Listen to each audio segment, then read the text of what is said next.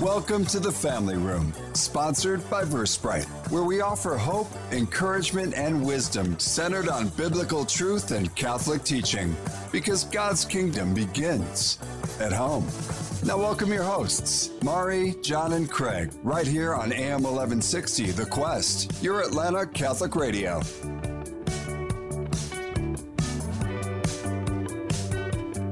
Welcome, listeners, to another week in the family room. I'm Craig Wiesmeyer, and I'm here with my co hosts, Mari and John.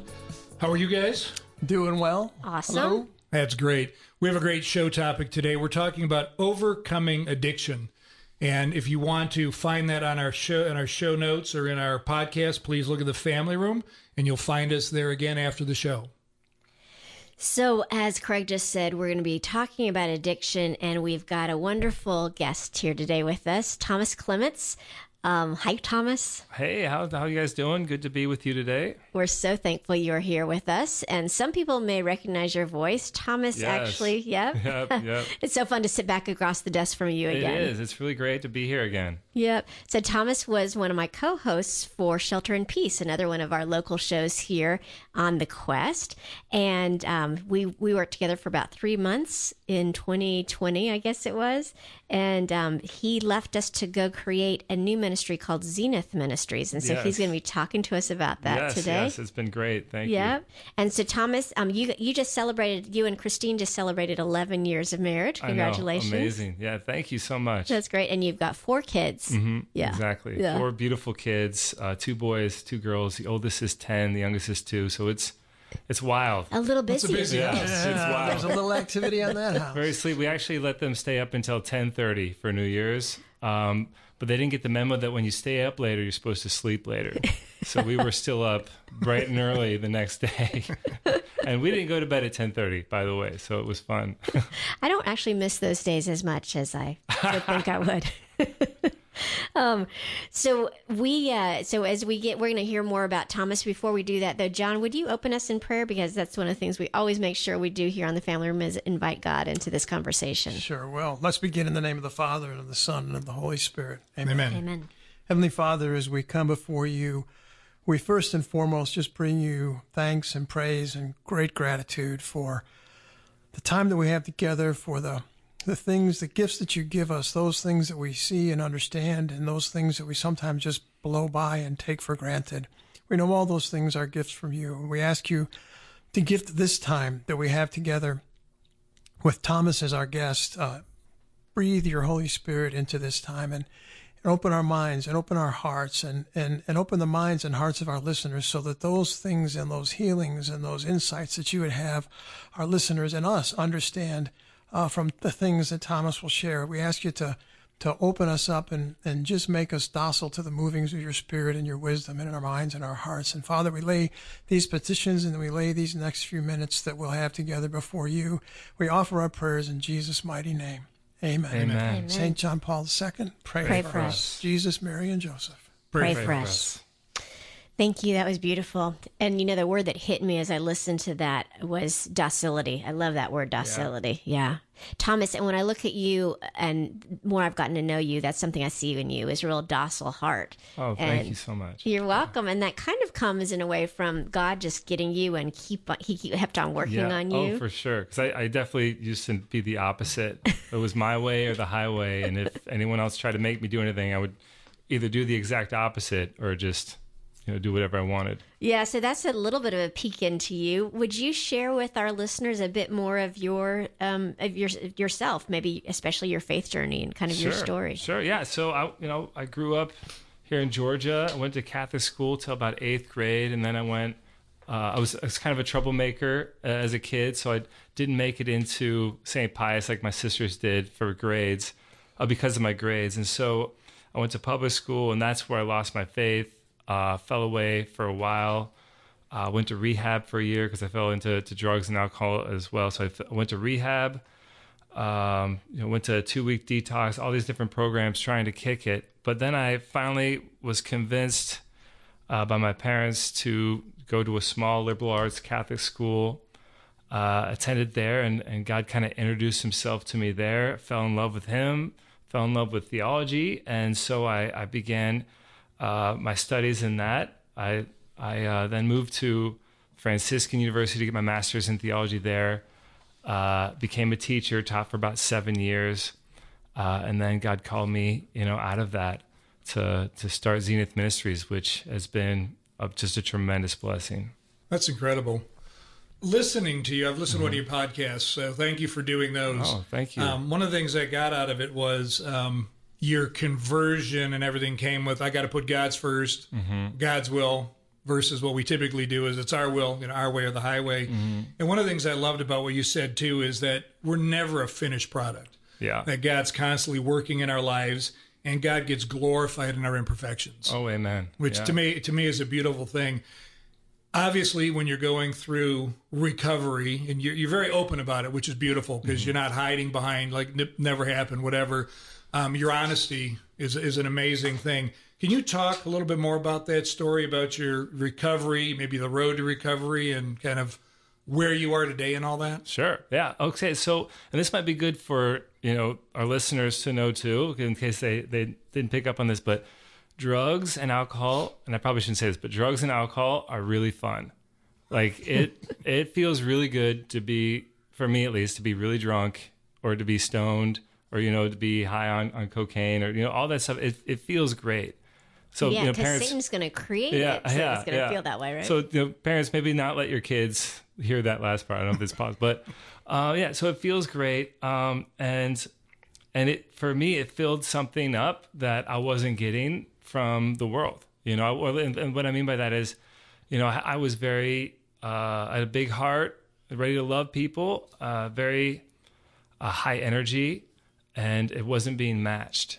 And so, like keeping, you know, re- realizing that with, you know, I, I was not finding my love reciprocated, so I found it in drugs. I was feeling like this incredible good feeling that I was looking for in the world, and, and like in my experiences with others, and I wasn't getting it there. So I found it in drugs.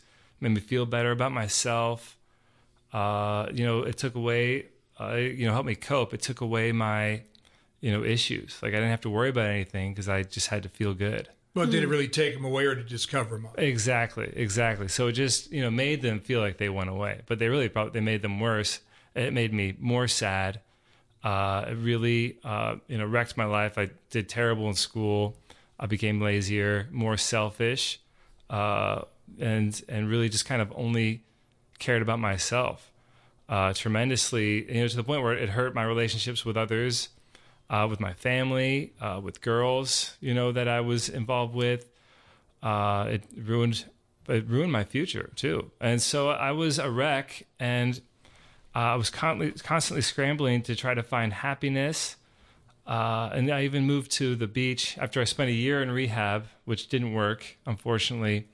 Um, I moved to the beach in Destin, lived on a house. My front porch was basically the white sands of Destin and then the Gulf of Mexico beyond that. I had everything that MTV told me as a kid that I needed to be happy. You know, I had I had money, I had you know people to hang out with, uh, you know, girls, drugs, alcohol, uh, but I was miserable, uh, absolutely just just super sad.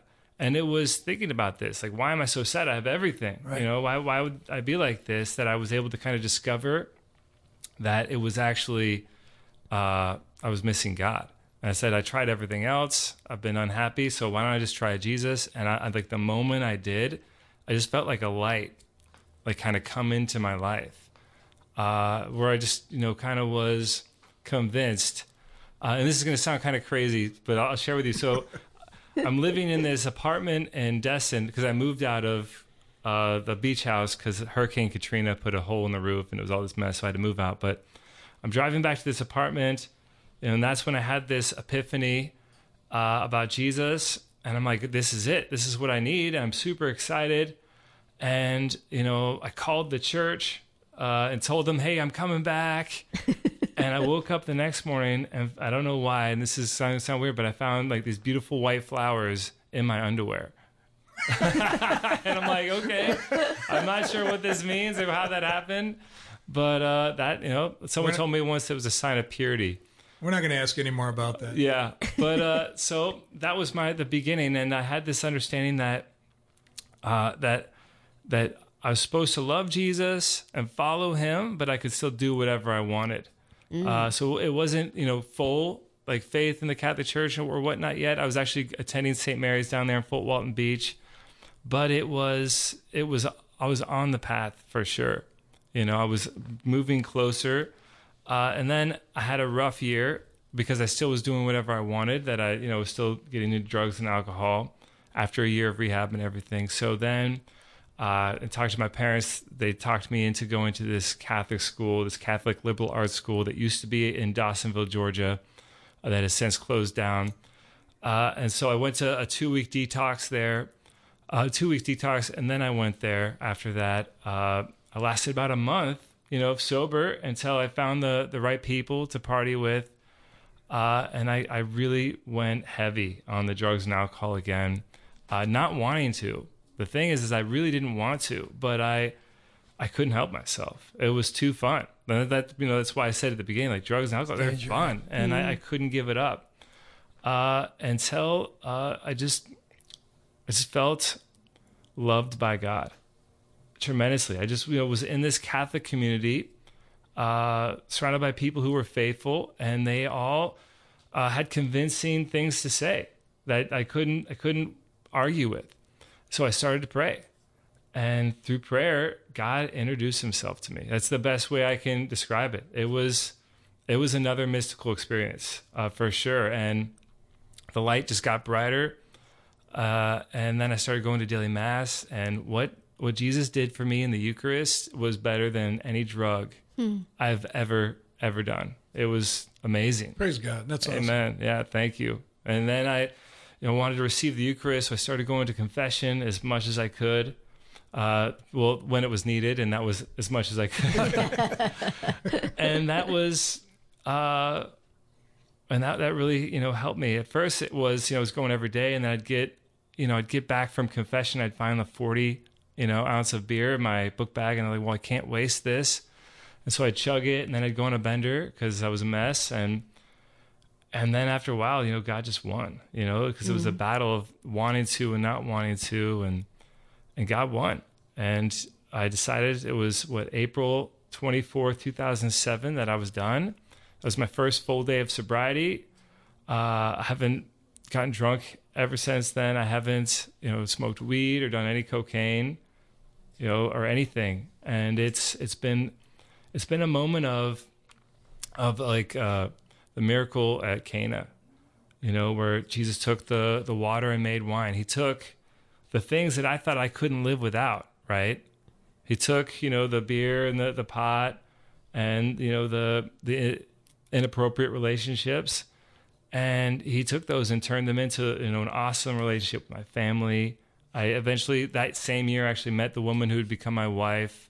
I was put on the direction of learning theology, you know, so that I could eventually teach for a while and then, you know, start this healing ministry that I started. And it's, it's been a roller coaster. You know, there have been some low moments too, for sure, but it's been amazing. It's Man, been amazing. Thank you. Yeah. Yeah. Folks, you're listening to this amazing story on AM 1160 The Quest, your Atlanta Catholic Radio, and and we're we're um, we're talking um about addiction and um, and Thomas, I think a lot of us, well, clearly faith was a, a relevant thing in your family. You, Yeah. there was part of your life; it had its place, and and you were practicing. Uh, your family were practicing Catholics.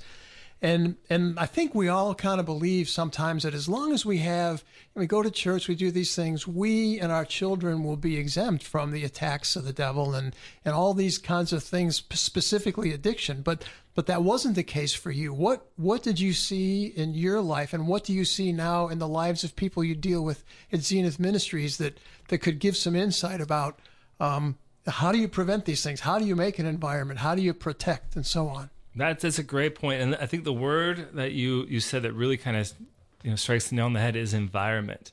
Uh, this isn't 19th century, you know, France, you know, where Saint Therese of Lisieux grew up, where her dad could you know trust that you know, hey, she's out and about, and she'll you know if she runs into someone, they're gonna help her be more virtuous and Right. faithful. This is unfortunately a culture that, that we live in is is very anti-Catholic, very anti-Christian, and and so I think we definitely need to be more vigilant into you know what our kids are exposed to, what they're consuming as far as media and you know even you know books that they read and, and various things that kind of enter into their world.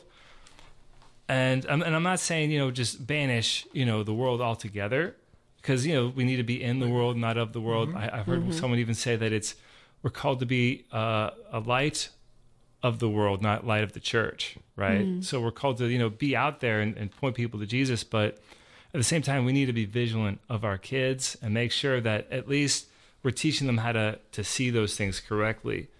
Um, and I'm thinking of an example. You're watching a football game, right? And there's tons of amazing examples of people doing great things and not so great things. And that, um, you know, you'll see a football player make an amazing play and make the sign of the cross or get down on one knee and pray. And then you see, you point your kid and say, like, see, that's how we should, you know, handle when we do good things. We should thank God and, you know, honor him for it. And then another player you see like cursing or getting all mad or pushing someone or fighting, you can say, then that's what we need to avoid. We don't keep them from seeing that. We just help them see like that's not how we should behave. Got it. Hmm. And because you know that it's it's everywhere. You said something that has uh, resonated and has really been something that we wanted to do with the show, and that is to just take the very everyday things because we we don't want people to think that somehow the three of us. Uh, have you know have made it and we're we're you know walking saints. Absolutely, You just got to get to know yeah. us a little bit to to, to to come to that conclusion. But just in case you don't know us, but uh, but you talked about just everyday things. Everybody Mm-hmm. that we talk to gives us information and ideas as you have that are not rocket science. They Yeah. are just good common sense things. That's great. Thank you. Well, One of the things that struck me too was we had the uh, Carltons on, and they talked about their marriage and finding like-minded Christians and Catholics to be Yeah. around. Yeah. And you said the exact same thing. You know, we got to be careful who we surround. Not, not to your point, not that we're in a holy huddle and away from everybody else, Mm-hmm. but we need to be with people that are going to support God and support our our growth in that, and not lead us down the wrong path. So. Thank you for confirming that because I think that's a huge thing that we forget. Yeah. And you and we are going to ask more about that because it is interesting in this journey that you were on. Kind of what were some of the factors that led to this? So we'll ask that. But I, I want to start uh, start first with another question because it's going through my mind as parents are listening to this. You know, many of our listeners um, have kids who are high school age or maybe early college age. Was there anything that, um, and I'm sure you've gotten this question before as you've worked with the, parents of different teens, is there anything that your parents or anybody else could have done to have gotten you to quit your addictions? You know, once you did kind of were lured into them by Satan and some of the um, things around you, is there anything your parents could have done? Yeah, you know, there, there. It's a great question, and uh, for me, I- I'm sure there could have been uh, many different tactics. My parents were, you know, amazing. They're great people. Uh, they weren't perfect, though. You know, they did did some things wrong, uh, and I'm sure I'm, I'm doing wrong things too with my kids. I was going to say, let's let's line up here. we don't need to, we don't need to bring my wife on though. So, to but so uh, but one thing, I, and I, I've been thinking about this a lot um, because I think you know there's everyone's different, and so some things are going to work for this person, but not work for that. And so some people, tough love is what they need. Uh, I knew a kid who, if you were nice to him, he saw that as as weakness and didn't respect you. And then, you know, someone else, though, it's like that's too much for them. They're too sensitive, and that'll break them and make things way worse. So, some people are going to need that tough love, others are going to need patience and gentleness. Um, uh, one thing I do know, and you know, what I said about myself is every addict I've ever talked to has just had a, a huge heart and has, has really been loving. Hmm. And I, I really think that it's they have that that tremendous heart and they they turn to the world with it. They turn to other people and they don't receive what they give. And it it, it crushes them and they they look elsewhere for it and they find it in drugs and alcohol. And so I think what a, a, a what a parent can do is if they sense that in their kid, even before they see any drugs, but even if, if it's during drugs, during their, their drug use, then you know try to match that energy. Try to you know love your kid in a in a way that not just to to love them, but like Saint John Bosco said, you know it, it's in, it's not enough for kids just to be loved; they have to feel loved. So uh, it might be oversimplifying things, but I think that needs to definitely be the first step. I also have, have kind of looked at you know why especially young people are doing drugs, and I kind of boiled it down to four reasons. One is they're bored. Two is this, you know their way of dealing with stress. Uh, three, it's you know from peer pressure, and then four is like they feel empty, and you know they're looking for anything to fill them, and and so I have seven steps that I put together in a, a, an ebook that we can you know mention later how people can get that, but um, so that that's good. But then also I think with dealing with those four reasons, uh, we want to help our kids learn how to cope, you know, with you know the stresses of the world. Because the world let's it's a cruel place life can be yeah. super harsh. Yeah. uh, so we have to help our kids cope with that. We also have to have to sh- the world is a, a great place and that it's fun. Like we can have a lot of fun that's healthy. So we have to teach them how to have fun in a healthy way. And then that that emptiness um, needs to be combated with helping them know jesus. Like he's not a, a, a hands-off god. Like he he wants to be our friend. He wants to be our our roommate because he, he lives with us right? So we need to teach teach our kids how to walk with the lord and and really know him uh, so that when they're presented with the opportunity by you know their friends uh, they don't need to they don't need it they already have what they what they know is good for them best for them I think it's interesting, um, especially in the environment we live in. We have more, and our kids have more than previous generations ever had. Oh, yeah. We think about drug addiction and we think about alcoholism as the person on Skid Row that you know has nothing, Mm-hmm. Yeah. but you're seeing it more and more, and it's interesting because you mentioned um, boredom, excess. You know, what am I going to do? And I know we're talking about uh, drug and alcohol, which is which is a key topic, but I also want to mention there are kids that go through eating disorders. yeah There are kids and and and, and folks, your your daughters. excuse me. It's very personal for me. As a parent, you think I've got it nailed. Apologize. no it's okay You know, you're doing it all right, but at the same time, your kids can go through some of this stuff, and you're like, how in the world did this happen? You know, I've Yeah. done it all right. I've, I've loved him, whatever. And it's like, well, why? Well, because in their minds, they're comparing themselves to other people, Yeah. or they're looking at trying to be perfect, or they're looking Mm-hmm. at a standard that the world's telling them, and they can't live up to it. Because to your point, they they're not tied to Christ at all because they're not hearing what Christ is telling them who they are. amen mm-hmm. So, question for you then, and I, again, folks, I apologize for the the the breakdown here. yeah But you know, what do parents need to be aware of? What factors do we need to be looking at that are leading kids into addiction? Because you know, for me, the biggest lie is, well, pot's not that bad; it's okay. We're legalizing it all over the place, in my opinion, creating zombies. Well, how does that not lead to more? So, what are factors that you can talk about maybe that are leading kids into that?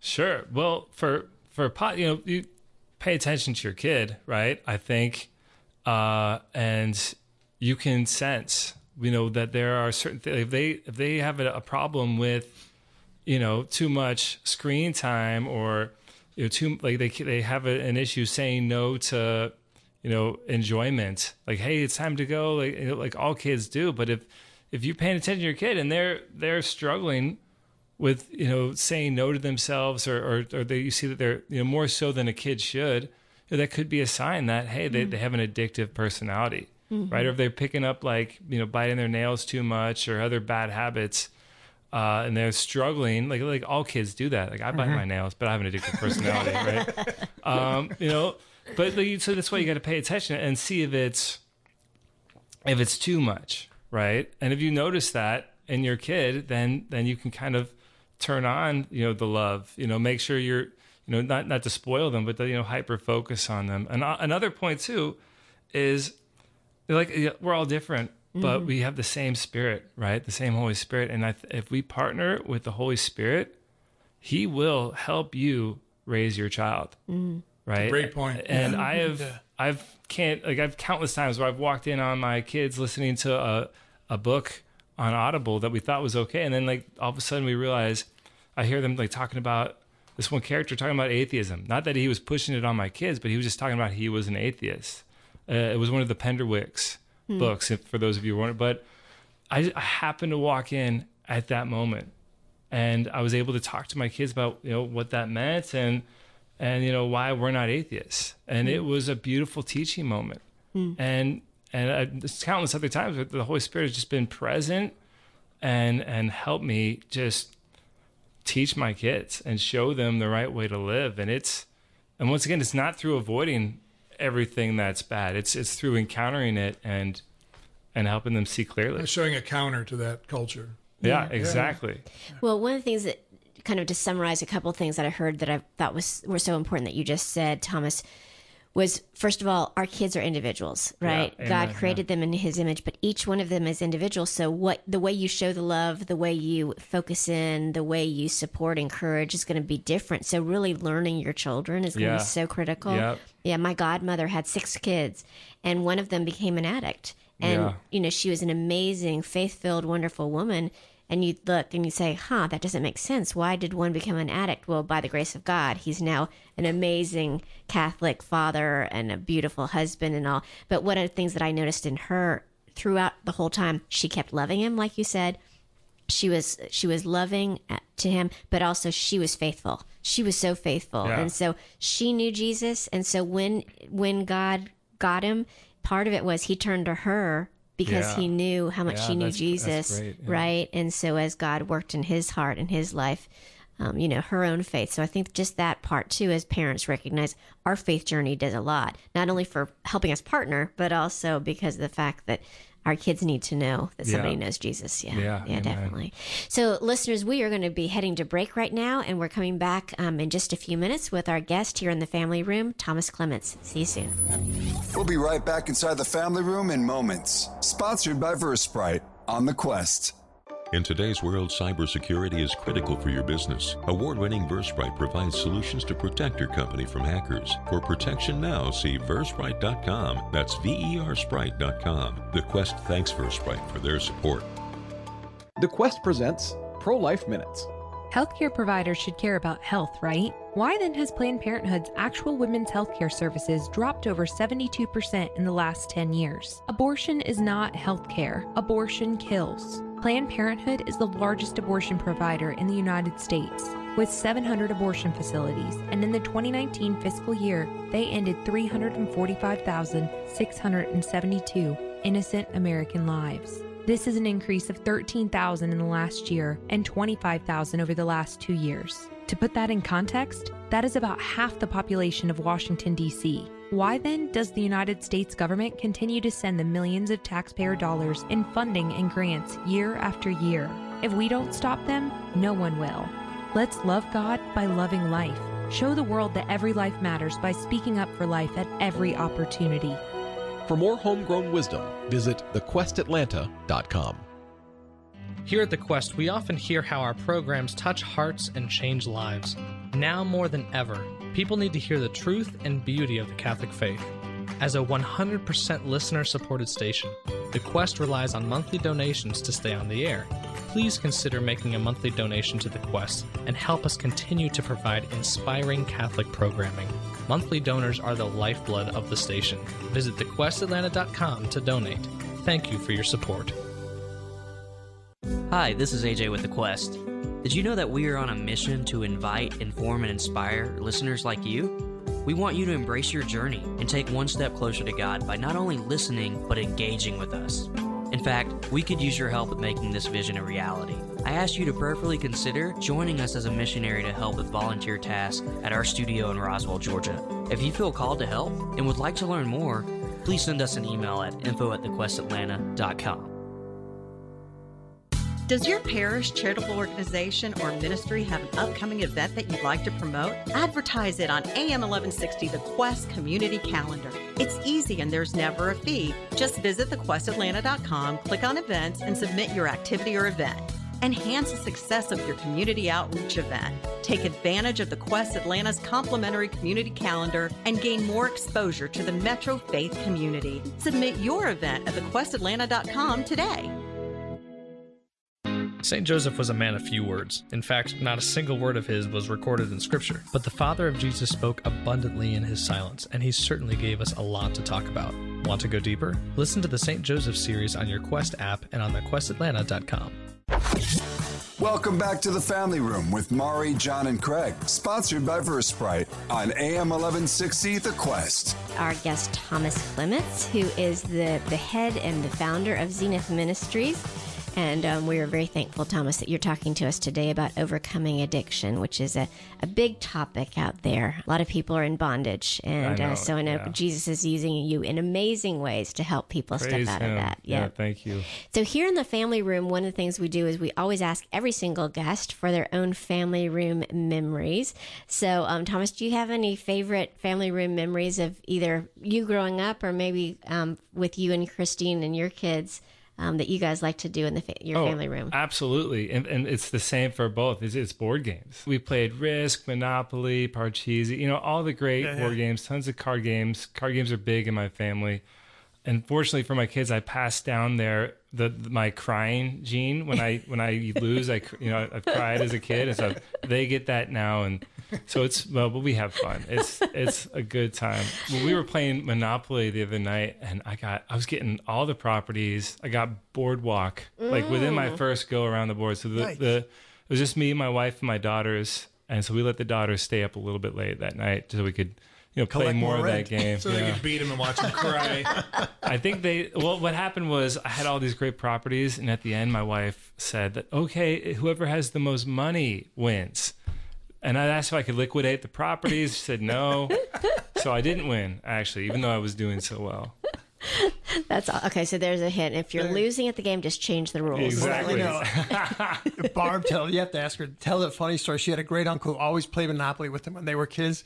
And she said he used to cheat. They would, have, they would go in for lunch, and he would move the pieces on the board. Amazing. ter- it's a funny story when she tells it. Thomas. I, anyway, uh, we should get back to business here. so, look, we, Thomas, we've talked, uh, we've heard Zenith Ministry, Zenith Ministry, Ministry several times in the conversation Yeah. here, right? It's a work that you're doing.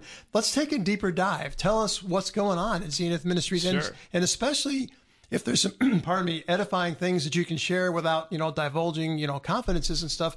I think just hearing what's going on and the good stuff that's happening there would be great. Yeah, thanks. Yeah, so I, I started Zenith Ministries kind of looking at the world and, and seeing people go through uh, the same things that I went through, you know, with addiction, depression, and conflicts and whatnot. And so I, I very much felt God call me to to help those people.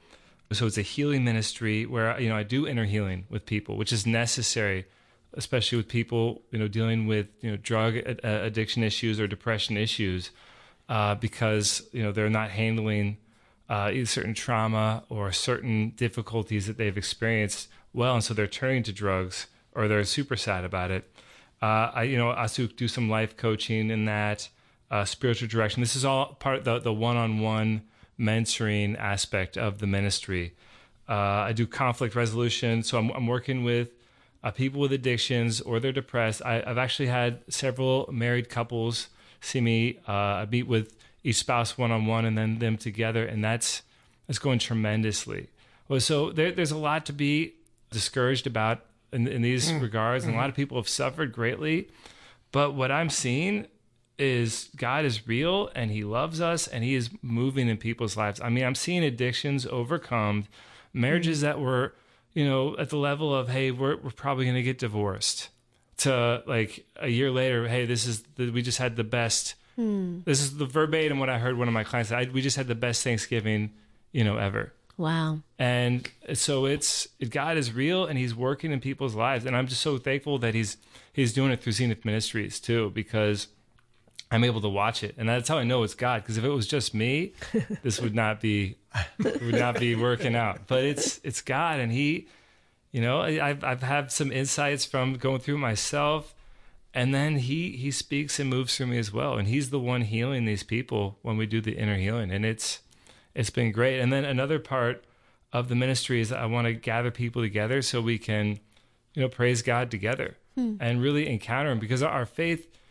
unfortunately, it's been kind of depicted as you know this this theory or opinion, you know, hmm. these past you know you know years, and and it's more than that. it's more than just something we think about. It's more than just like a, a driving idea that you know convinces us and gets us to do what we're supposed to do. It is interactive. It is you know an experience of life, Mm-hmm. um, and that's what we do. We we come together once a month. Uh, we sing praise and worship. Uh, we pray together. I always get a speaker. So this month we're going to have uh, actually. So when we interviewed together, uh, Marie, it's Rob Monte- Montepere, yeah. Montepere, yeah, Rob Yeah.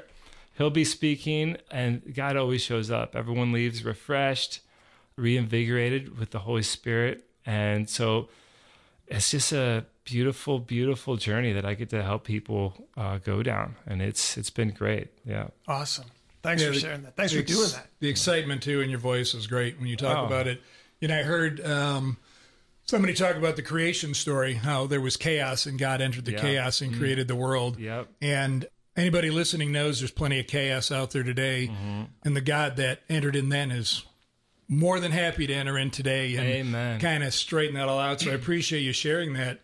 And I know with Zenith Ministries, you know, you've created a blog that you have. Yes. And then within that, you also created the seven steps of overcoming addiction, which is a blog post and an ebook, if Yeah. I remember correctly. The ebook is better. Yeah. the ebook is Yeah, better. yeah. Okay, so let's make sure we. And how do they find the ebook? Why don't you tell them how to get to your ministry? So if they, if they go to zenithministries.com forward slash ebooks, uh, there I have two ebooks that I've released so far. The the first one though is Seven Steps to Overcome Addiction. That uh, essentially I just looked at my own experience uh, and and saw like how did I how did I basically get myself uh, before the Lord? You know, how did I come to contact with Him so that He could take over and do all that? So I, I went through the the various steps. I listed out seven of them, uh, which I thought was a good number to use. Kind of a Uh, holy number. Yeah, good holy number. Uh, Completeness. and Completion, really, yeah.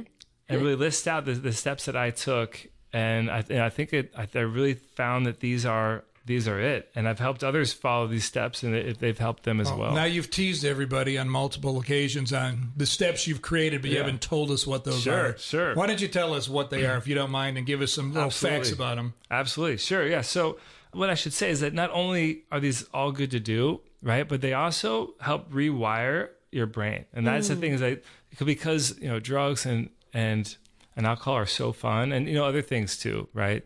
We get dopamine increases and, you know, and eating disorders and looking at pornography, even the phone, right? So our brains get wired you know, to to want it more and to, to get stuck, if you will. So all these things will rewire your brain. Um, and so the first thing is to undo, you know, I'll say it first. So it's to put others first. Put others first.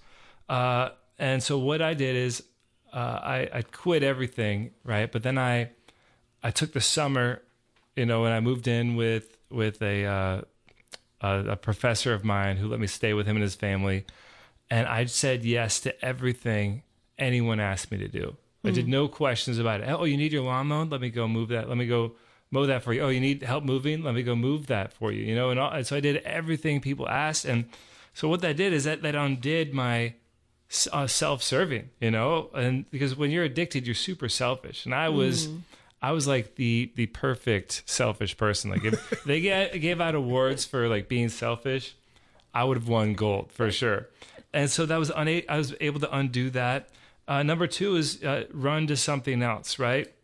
Because addiction becomes such a huge part of your life, you can't just walk away from it, right? You can't just be done with it and that's that. Because there's now this gaping So hole. it needs a replacement. Yeah. In fact, any addict will tell you when they stop using, like, wow, there's a lot of time in the day. Wow. you know? And so you have to fill it with something else. So pick up a hobby. I- I've had some people do mountain mountain biking. Uh, you know, you could pick up playing a musical instrument, you know, art, so, something fun, right? That it, you can kind of get more involved in so that when it's, you know, maybe you get that fix, you turn to that instead. Uh, for me, it happened to be, you know, I was already playing the guitar a lot, so that was part of it. But I also turned to uh, learning more about the Catholic faith. I fell in love with theology, like I said, so I was learning it in school, uh, and so I, I was learning more about not just the the knowledge part of the faith, but like also like the Catholic culture and the different feast days and how to pray different prayers. So that really kind of took over for me. Number three, uh, is to repeat the opposite action as often as possible, right? Uh, so this could be uh, as easy as you know not drinking or not picking up your phone, or if you're addicted to pornography, right? You practice viewing people not as objects but as subjects, and so you you know try to make eye contact with someone, think about their family more, think about how that you know there's more to them than just their body, right? And what, what kind of brought this to mind too is that, you know, I was doing this, but also, you know, you think of the Israelites in the desert, right? After they left Egypt, uh, they spent all that time in the desert. And what did they do? They sacrificed animals. Well, those weren't just, you know, arbitrary animals that God just wanted to see them sacrifice, but those were the animals that happened to be the gods that the Egyptians worshiped. Mm-hmm. And so God had them slaughter those animals, mm-hmm. you know, every day in the desert to undo the worshiping of those animals that they did. They were they of, of course they were in Egypt for 500 years. They're they're going to pick up those bad habits, and so they had to kill and watch those animals die over and over again to undo the attachment that they had to them in their hearts. Hmm. Uh, number four, we you know we we need to find accountability because when you're an addict, you can't trust yourself. Hmm. I can't. I you know I could go on and on about how many times I convinced myself very easily. I might add uh, you know, to drink or or to, to do stuff that wasn't good for me because, uh, you know, it was it was it's easy to to compromise it. It's easy to rationalize all that. Uh, so you have to find someone who's going to help you say no and help you kind of like have you report to them, you know, by the end of the day, so you know, okay, I can't get away from this. I can't get away with this. Um, number five uh, is fasting where you know because it, it's in the bible you know jesus says you know some things can't can't be handled with just prayer you need to fast as well and really I, what i think fasting does it's like exercising your trust in god hmm. right you're like showing god hey listen like not only do i you know love you and I, do i want to be you know relationship with you but i'm going to show you too that that's what i want and then we also have uh, number six which is obvious everyone's going to be like well of course it's on the list you know daily prayer routine because that that's how we, you know, have a relationship, right? We can't just sit there and not talk to God. And that's, you know, looking at my own experience, like he showed up in my prayer, like tremendously to the point where I don't know if if I'd be here right now if he didn't, if I didn't pray. And then sacramental life, like I said earlier, I went to confession every day for two weeks, and that worked. Uh, you know, he when I received the Eucharist, there's grace. That yeah, that grace mm-hmm. that needs to be protected, right? And that's how we protect it is through the the sacraments. Hmm. I, I want to be careful how I say this, but as I listen to you, Thomas, this is really very relevant. Whether you're an addict, the parent of an addict, uh, a recovering addict, because in a certain sense, we are all what what I hear you say at every moment, I think your fourth point was to fill an emptiness or to fill a yeah. void in our first half, right? Mm-hmm. And then what you everything that you talked about in the seven steps fills a void. It puts something where something either isn't or shouldn't be, yeah. right? Yeah. And and we are all, and maybe I'm projecting. I don't think I am. St. Augustine said, You have created us for yourself, O Lord, and our hearts are restless until they rest in thee. Every one of us has a profound ache that is that yeah. emptiness. That's how he yeah. wired us. That's how he brings us back. That's yeah. why, Craig, you said he always goes to the mess. He always steps into the mess because the mess is his beloved, right? And so he wired us. In a certain sense, we all need some element of this regardless of our state from an addiction perspective because it it it puts into that ache that God created to draw us back to him the things that actually draw us back to him. Amen. That you I, I you've captured something here that I that is profound. Wow praise the lord. Thank you. You know and as I as I listen to each one of these as well I think John, you said it so well, and that we're all going to deal with this, right? Yeah. All of us, and it may not be drugs or alcohol, yeah. for us. But maybe it's it's become the telephone, like you said. I mean, so mm-hmm. many of us now yeah. are addicted to our phone, and just that dopamine rush every time you you see a new message or whatever it might be. But we're replacing what God is offering us for the best, you know. And I know one of my questions earlier was, what kind of things can parents do? And obviously, these are the things that the person who is struggling with addiction needs to do these seven steps. But as you were talking them through, I was thinking, okay, but you know what's helpful for me, especially as a parent or maybe a friend of somebody who's dealing with an addiction, is I can actually see where can I enter into these seven steps um, in a meaningful way, right? So, you know, putting others first. Can I offer somebody who's trying to get out of uh, of this kind of behavior? Can I offer them opportunities to serve? You know, can I Yeah. invite them to come along? Oh, for along? sure. You know, for example, my kids, we used to go visit the nursing homes. Can Yeah. I offer them a service opportunity or, or invite them along on a service opportunity? Can I teach somebody how to do something? You know, maybe a hobby that they, you know, maybe I see in them that they might have a talent for something. Can I offer to pay for a class for them to take, or can I um, teach them something maybe I know how to do? So it's just kind of interesting as you look at these, as I look at these seven things, I think, is there something I could do to support it or to encourage it for somebody who's dealing with that? Or it also helps me know what to pray for for somebody Sure, as well. Because, sure. you know, when you were talking, for example, about the hobby one, I was thinking, God, I really do truly believe that God gives each of us various gifts and talents, Mm-hmm. right? Abilities, you know, your ability to play the guitar, your love for theology. He planted those things in your Oh, heart for sure. years and years and years before Oh yeah. you became an addict Mm-hmm. and before he drew them back out for you, right? Um, and so, is there a way that we can encourage that in other people? I don't know. That just really kind of struck me. And I, I love how you, you said encourage too, because that that's really that's really it. Is we need to encourage our kids, and I think people like to be critical, you know. And I, I honestly think uh, every millennial right now does not need to be criticized. I think we've received it enough to where we know what's wrong with us, um, and so I think encouragement. You know, find like make a list, and I've, I've given this as, as advice to some of my clients. Like, make a list of the things about this person, you know, that, that's bothering you, or that you're struggling with, or you know that you're praying for. That that's good, right? And focus on one of those things every day. Like, like is that how you can encourage them and help them improve on that? It's kind of like the the strength finders, you know, but applied to someone else. Yeah, Well, they always say that Satan is the uh, great accuser. yeah. Yeah. So, you know, he's always going to be in our ear, a lot of times accusing somebody else or your own ear. Yeah. Yeah. Because even in my spiritual direction courses, one of the things they talk about is shame. Yeah. Because shame compounds a lot of addiction. Because mm-hmm. you start down a path, you get ashamed. Boom. Well, I can't go and deal with this because God will never forgive me. Well, I better go drink. I better go do this. I better go do that. And it just keeps piling on. Yeah. And Satan stays in your ear saying, yeah, you know, you're never going to get over this. You're never going to, you're never Yeah. going to do that. And we got to continue to break that. Mm-hmm. What do you do in that kind of a case? How do you, in your mind, convince people that you're forgivable? It's it's God can deal with this. God can overcome this. Because I got to tell you, there's a lot of people that have no hope Yeah. because society tells them, whomever their parents tell them, you're useless, you're no good. What do you do in those cases? Well, I was I was one of the those people who people would point out and say that they have no hope. So I, I mm. totally I totally understand what you're saying. And so in that case, that's where the inner healing comes, is because you know there there are two types of knowledge that we kind of have about our identity. One is in the head, mm-hmm. which is logical and can be argued with. The other is the heart, though, that that nothing can be said to convince you otherwise. If you believe someone with your heart, that you could tell someone all day, no, no, you're good enough. No, we like you. We want you to be around.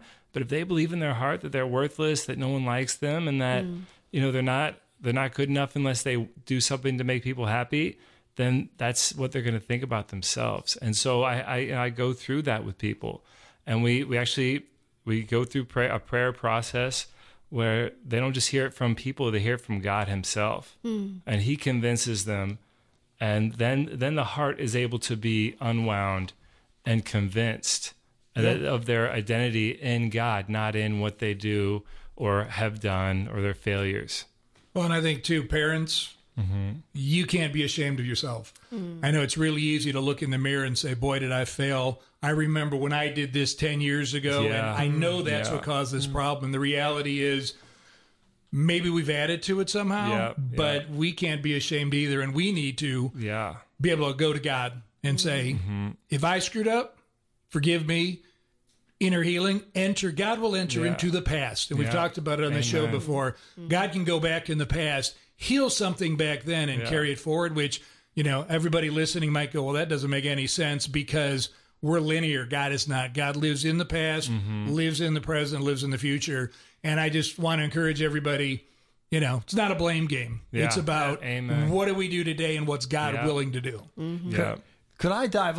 That's a really good point. And, and Craig, you talked about it earlier in the show, and you and I have talked about it multiple, multiple times. I'm not going to get sure I'm going to get the word right. I think you talk about accompaniment, Yes. right? Yeah. Yeah. And and and your point number four: find an accountability partner. Mm-hmm. When you're in the thick of the mess, probably finding an accountability partner is m- maybe nearly impossible. But but give us some insights. Like, how do you pick an accountability Mm. partner? Because I would think I just know from my own experience, I've made some pretty poor choices in who would be my accountability partner, and it ended up being more complicating than than helping. Right. So, what are some things that you could offer in choosing that accountability partner? Sure. I mean, I think the best way is like, who do you want to be like, right? And then that, or like someone who you definitely see as as being farther down the road as you. That would be like the best way to do it. But like some people don't have those options, uh, and so just someone you trust is good. gotta too. be trust. Someone you trust who you know isn't going to hurt you or make things worse. And and if you don't have anyone like that, then find someone. You know, even if it's you know a, you go to a random church, find a priest, or go to you know if that's uncomfortable for you. You know, go to a clinic. You know, for you know drugs and alcohol, or uh, for you know uh, like counseling needs and whatnot. you know, find find someone you can trust for sure. You know, that word trust brings back the other word that we keep saying. You were talking about people, what they believe in their heart. And Mm-hmm. you also mentioned accompaniment. You also mentioned encouragement and how Yeah. important that is. And that strikes me, always strikes me so much because the word encouragement, the middle part of that word cœur, actually in French means heart. Oh, you know, so when you're Nice. Mm-hmm. encouraging somebody, you're really touching their heart. You're reaching in and putting it into their heart. Beautiful. And uh, yeah, so that's so that that strikes me. The other thing that strikes me from what you talked about is um, when you talked about doing the opposite action. Mm-hmm. Um, we had Dr. Edward Sri on our first show back Oh, in wonderful. September, and you know anybody who wants to listen to any of our shows, they're also podcasted. So you can go to our website. You can go to um, thequestatlanta.com forward slash the family room, and you can find all of our podcasts. But he talks about virtue and vice, and how if you want to grow in virtue. You have to keep on doing the actions, um, and you're overcoming the vices, and you have to do the opposite Yes. of the vice action and do that virtue and that's kind of what you're talking Yeah, about is exactly. that you identify where where are you stumbling and then do the act- absolute opposite Yeah. Exactly. yeah yeah And a lot of times, too, folks, we got to get out of our own heads. I mean, like you said, Oh, yeah. we live in our own headspace. And sometimes, at least in my head, it's a very scary place to live for very long. Um, but I mean, really, I think we need to take those things that are in our head and take it to prayer. Amen. You know, and I think um, we've talked about adoration, we've talked about confession, you know, sitting in front of God Amen. and really, you know, like you said, it's got to come out of our hearts, out of our heads. It's got to be in our heart and opening up our heart to God, kind of going, hey, Yeah. dude, I'm really struggling with this. And sitting there and letting Him enter in is a is a huge thing. And I think we failed in a lot of cases to really get there. So I appreciate you bringing that up early on. That this Sure. is this is getting into the heart. it is it is so thomas we would love for you to um any final thoughts you have for our listeners and close us in prayer this, Oh, this, for uh, sure. today Yeah, yeah. I just I want I said earlier. I want to remind people that you know God is not a hands off God. Uh, he is interactive. He lives with us and helps us uh, interact with Him, partner with Him, and and trust Him. Uh, and what you know, putting that into action is what my favorite acronym is. It's push. Pray until something happens, right? And you know, if you keep praying and keep trusting and be patient, something's going to happen. And uh, so I encourage you to do that. And if anyone is seeking help uh, with any of these things and they, they feel like they need accountability or just someone to talk to, uh, please reach out to us at Zenith Ministries. We're at zenithministries.com uh, forward slash services or forward slash mentorship too. You can reach us there and we, we'd love to talk to you and see how we can help. And let's go ahead and pray in the name of the Father and the Son and the Holy Spirit. Amen. Heavenly Father, you are so good that you uh, allow us to know you and, and to have a relationship with you. We ask that you help us to increase our relationship with you, to grow closer to you. We pray for those who are struggling uh, with addiction right now, Lord, that you may help them find relief from the, the pain that that is causing them. Help them find the peace that they truly seek uh, through the things that they're addicted to. Help them to find it in you, Lord. Uh, we pray for them and for those who are struggling uh, with their relationship with that person too. Father, Son, and Holy Spirit. Amen. Thank you, Thomas, and thank you, listeners. We'll be back with you again next week here in the Family Room, where we offer hope, encouragement, truth, and wisdom for families. Thanks for hanging out with us in the Family Room, sponsored by Versprite. For more info, go to thequestatlanta.com.